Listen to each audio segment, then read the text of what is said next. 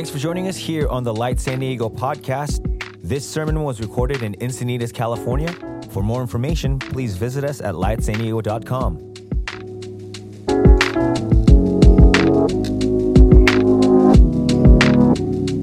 Hey, Light Church. Uh, my name is Benji, and hope you guys are doing well wherever you are watching this.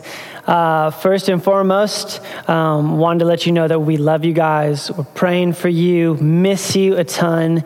Uh, it's been great starting to get stories coming in of people continuing to be the church and loving their neighbors and continuing to see God move. And I can't wait for us to be together again uh, to just hear more of those stories. Uh, but as always, if you in this week or the coming weeks come up with a need and you don't know where to go, please feel free to email us. You can just email me directly at benji um, and let us know how we can serve you and help you to the best of our ability. And, and also, if God's been moving, if you have a cool story, we want to be able to share those as well. Um, so if you can go ahead and send that in to me, that would be great. Uh, but why don't you go ahead and grab a Bible if you have that, or maybe uh, a notebook. And we're going to be spending the next few minutes continuing our series uh, in the Gospel of John. So we've been in these series of conversations called Life to the Full. And uh, we've been kind of marching our way through John's gospel, and today we're arriving at chapter 10. And if you've been tracking, you might be like, what happened to chapter 9? Um, that chapter I spoke on in the fall, so you can go back to the podcast and listen to that. Uh, but just to summarize, uh, chapter 9 was about a blind man who was healed by Jesus, went down to the pool of Siloam, was told to wash, came back. And this, like in the previous chapters, has infuriated the Pharisees and the Pharisees were kind of the um, kind of held the power in that day. Were religiously conservative and used guilt and fear to kind of make the culture try and live uh, really underneath the law of Moses. Uh, but in their attempt to do that, we're avoiding things like justice and mercy. The other gospels tell us. And so Jesus shows up on the scene and he has created a massive disruption. This blind man is just healed. They're furious about it because of how it happened. It was happened on the Sabbath. And they begin to enter in this dialogue between Jesus and the Pharisees. And Jesus kind of says something that's really interesting, which we're going to be focusing in on today. But before we dive into the actual text, a quick story. Uh, last week, um, I got a uh, one of those systems that expands my Wi-Fi in my house because there's this dead zone right in our living room, and so I'm installing it and then realized that it's one of those not only a Google Mesh system, but it's called like a Nest, and so we now have that kind of Hey Google or Hey Alexa thing in our house, and our kids have always asked for that, and we have purposely never had that because there's so much yelling in our house already with the four kids and me uh, trying to get everyone's attention but it's got set up, and all of a sudden, there is this little white thing in our kitchen, and our kids just walk by all day long, and they're just like, hey, Google, play this. Hey, Google, what's this? What's funny is when we set it up, it asked for my voice. And so all I have to do is whisper and say, hey google uh, play this and someone will go on. But the kids uh, it works like maybe one out of every 10 times. And so what happens is just throughout the day is this progressive volume just notching up of just shouting at this little device in our kitchen hey google play baby shark. And so they're just going for it. And, and by the end we're just like kids just stop. Don't no more talking to google because of just the competing voices that are going on on in our living room and in our kitchen, and we're just like, enough is enough. And we're getting to a passage today where, where, Jesus starts to talk about competing voices that have a lot to do with who we follow, how we follow. And I think in this specific, specific time, there is an, an increased sense of uncertainty. And with an increased sense of uncertainty, there's a heightened sense to voices. We want to know where to go, how to feel, how should we react. And the world has a lot of voices it's throwing at us. And the important thing that we're going to find through this text is that Jesus' voice is the one that we have to tune into. But that kind of begs kind of the question how do we know? How do we know what the voice of Jesus and all of this that's going on around us? So let's read John chapter 10, the first few verses, and we're going to be looking for some some insight into that. So, John chapter 10, starting in verse 1 says, Very truly I tell you, Pharisees, remember, he's talking directly to them who are opposing this person just being healed of blindness on the Sabbath. It says, Anyone who does not enter the sheep pen by the gate, but climbs in by some other way, is a thief and a robber. The one who enters by the gate is the shepherd of the sheep. The gatekeeper opens the gate for him, and the sheep listen to his voice. He calls his own sheep by name and leads them out. When he's brought all out all his own, he goes on ahead of them, and his sheep follow him because they know his voice. But they will never follow a stranger. In fact, they will run away from him because they do not recognize a stranger's voice. Jesus used this figure of speech, but the Pharisees did not understand what he was telling them. Therefore, Jesus said again, Very truly I tell you, I am the gate for the sheep. All who have come before me are thieves and robbers, but the sheep have not listened to them. I am the gate. Whoever enters through me will be saved. They will come in and go out and find pasture. The thief comes only to steal and kill and destroy, but I have come that they may have life and have it to the full. I am the good shepherd. The good shepherd lays down his life for the sheep. Let's just stop right there. Um, such a beautiful and profound passage, but in order to get the most out of this, just a, a little bit of, of context here. Uh, this analogy was very common for the people he's talking to, the Pharisees, because shepherding was a big kind of um, economic, economic system in that day. It's how they generated a lot of money. And shepherds weren't really looked upon with a lot of kind of nobility or piety, but were seen as necessary. And so the wealthier kind of folds would uh, have these pens where multiple folds would come in specifically during the winter at night. In the summer, it's warmer. They'd maybe go out to pasture, but at night, they'd all come in to, to stay warm together. And so in this pen, there might be five different families' uh, sheepfolds. And, and so in the morning, when it's time to go out to pasture, the shepherd go up and the entire thing is built in by these rock walls with briars on top and there's one gate and the shepherd would approach the gate and he would just by his voice start to call his sheep out by name and the, one by one, the sheep would come out of the pen and they would start to congregate outside the sheep pen. It says, after the last one was there, then the shepherd would go in front of them and would lead them to their next place where they were going to eat or to find water. Now, in Western culture, shepherding is done a lot of times uh, kind of from the, the back with a, either kind of a sheepdog or a staff. In Eastern culture, shepherding is led from the front. And so the shepherd's voice is the number one tool used by um, that shepherd to lead his sheep. So Jesus plays on this analogy and the, he kind of opens it up and just essentially calls them, hey, all these other voices are thieves and robbers. There's one shepherd.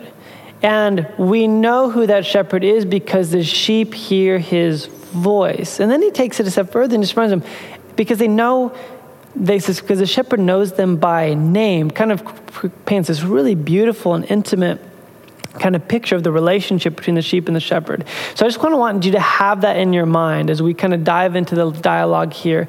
I'm going to be talking about just three points today. Number one, is that we have to identify that there are competing voices.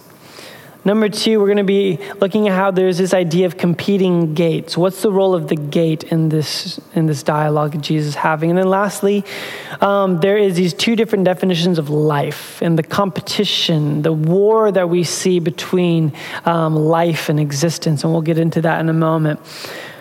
But I think it's it's really timely for us to realize just as 2,000 years ago, in a time of uncertainty, the Jewish people had kind of perked up their ears to figure out what do we do in this situation? We've been under oppression, there's a, amount, a large amount of uncertainty and high taxation and and, and, and in that, they're looking for voices, and the Pharisees became that voice. And they were trying to sway them into say, hey, listen, if you just work harder, you're more moral, you follow the law, then every, all your problems will go away. And with that, they did it with a heavy hand, and people were never quite able to measure up to that. And Jesus comes and says, No, no, no, that's, that's the wrong voice. I'm the shepherd. And they need to be listening to my voice. And I just, I just stopping at that this week as I was studying that and just realizing what are the voices dominating our culture today? What are the voices that are seeping in right now that's competing? Maybe you're watching this and you have your iPhone in one hand and you're watching this in the other, and you have your news feed open and you're listening to a sermon, and this is kind of your life right now. And you have kind of these ears listening to these different voices. The Washington Post just came out with an article by Travis Andrews it's called The Screen Reports Are In and We Are Horrified. I just want to read you an excerpt from his, um, from his article. He says, already suffering from anxiety after the restaurant where she works as a server shut its doors, Una Garthwaite was following the news compulsively, which made her even more worried. At the end of the week, her screen time surprised her a daily average of seven hours and 48 minutes, a 36% increase, with nearly 44 hours on social networking. That's a full time job, which makes sense, she said. It was a full time job trying to sort through everything and figure out what's happening.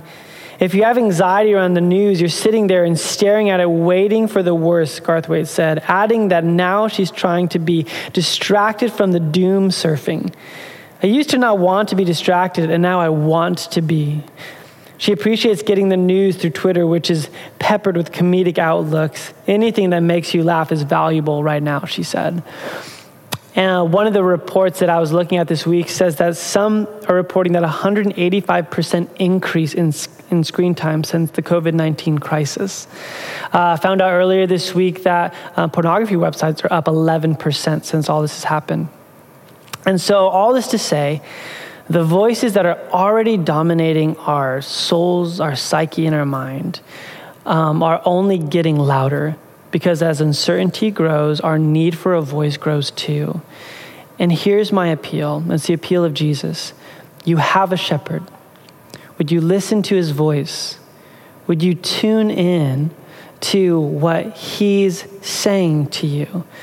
And again, that kind of begs the question, well, how do I how do I know? Well, one of the things you need to know is that this is a relational element. He knows your name. Uh, Jesus, inevitably, in his reference to being the Good Shepherd, is referring back to one of the most famous Psalms written by David in Psalm 23. I just want to read you um, just the first three verses of that when it says, The Lord is my shepherd, I lack nothing. He makes me lie down in green pastures, He leads me beside quiet waters, and He refreshes my soul. He guides me along the right paths for His name's sake. Uh, Phillip Keller, who was a shepherd in the, in the Middle East, uh, a few years back wrote a book called The Shepherd's Take on Psalm 23. And uh, I've quoted from this before, but I think it's so timely for us to realize what that means when it talks about being led into green pastures, when there's a voice taking you somewhere. This is just an excerpt from his book, and he says this The strange thing about sheep is that because of their very makeup, it is almost impossible for them to be made to lie down unless four requirements are met. Owing to their timidity, they refuse to lie down unless they are free of all fear. Because of the social behavior within the flock, sheep will not lie down unless they are free from friction with others of their kind if tormented by flies or parasites, sheep will not lay down, and only when free of these pests can they relax. Lastly, sheep will not lie down as long as they feel in need of finding food. They must be free from hunger. So Keller points out these four different things freedom from fear, tension with others, aggravations, and fear of hunger. And unless those are met, they can't lie down in green pastures. I mean, how interesting that right now many of us have more time at home than we've ever had before, and yet our sense of rest is void. Because we don't know how to lay down in green pastures. Because those things can't be met just because you're a sheep. They're met when you know you're shepherd. Because you see, only the shepherd can remove fear because sheep have no defense mechanism. You see, it's only a shepherd that can provide food because sheep have no way of finding grass on their own. It's only a shepherd who can go and take away the, the pests that are bothering them. And so, just to, again, to drive in this point, to remember, you're going to be listening and being swayed by and being formed by voices. And my, I'm, I'm begging you, and Jesus is begging you, would you let the dominant voice speaking to your soul be His?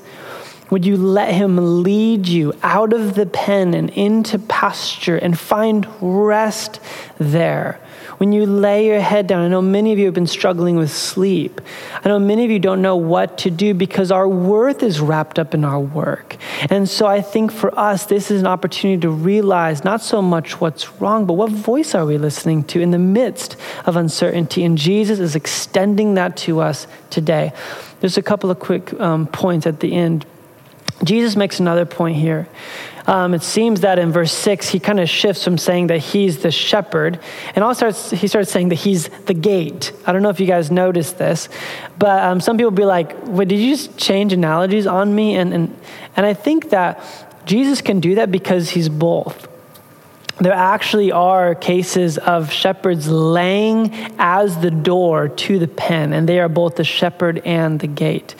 And if that's what Jesus meant, I, am not sure. But I do know is Jesus is so enormous in what he's offering that he really is both. And when he says that he's the gate, what he's saying is listen, you can't come in and out. You can't find peace and pasture except through me. It reminds us when Jesus says, I am the way, the truth, and the life.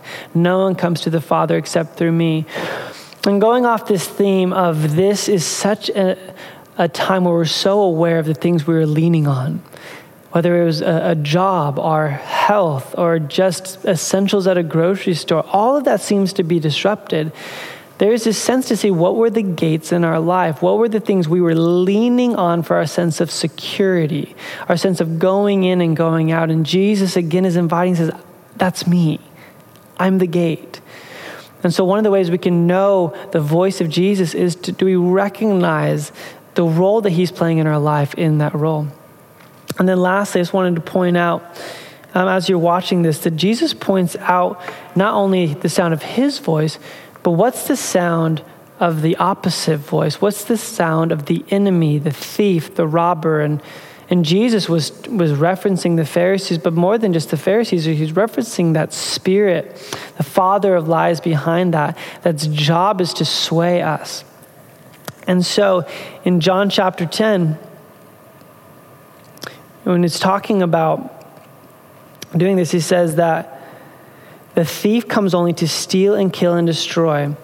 I have come that they may have life and have it to the full, right? There's our theme verse for this whole series.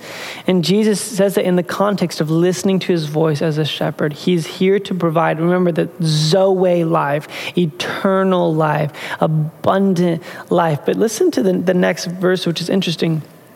I'm the good shepherd.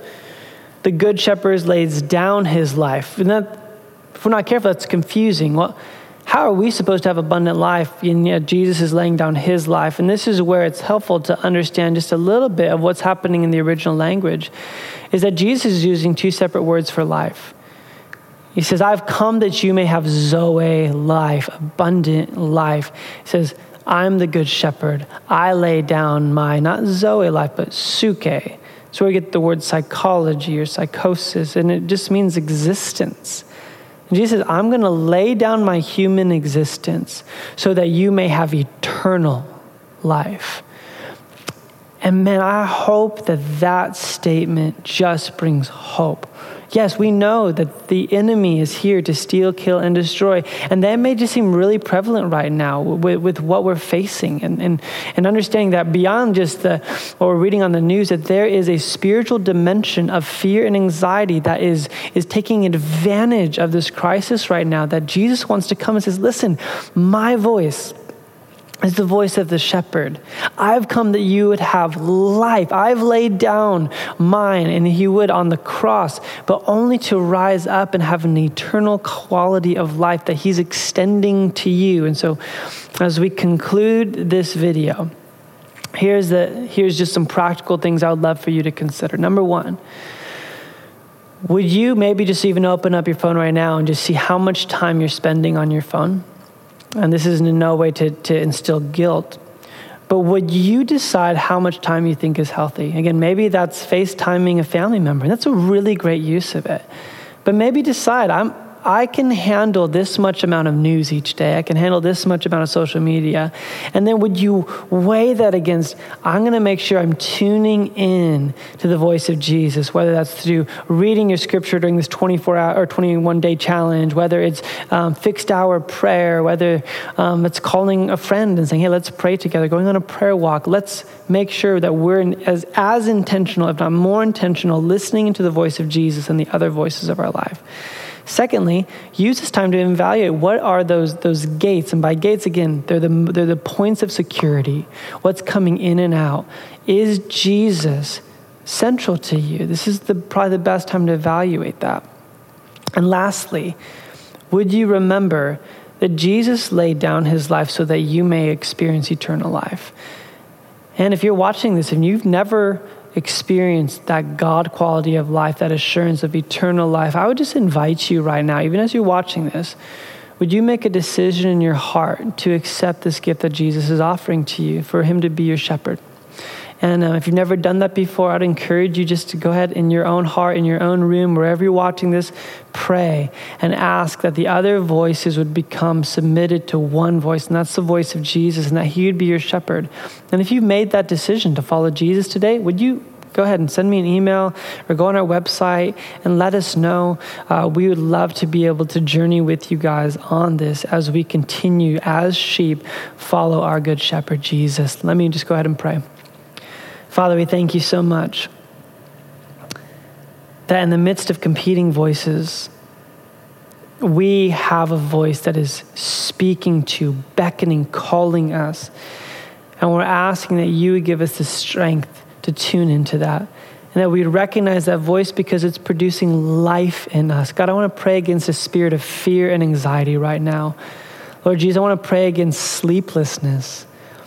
Lord, I'm asking in the name of Jesus, rest would come over every single person who's hearing the word of God right now, is hearing the scriptures, they're hearing the words of life coming from Jesus himself. And Lord, I pray that you would allow us just to find ourselves diving into your scriptures more than ever before because we need to know your voice uh, so much. We love you, Lord, in Jesus' name. Amen. God bless you guys.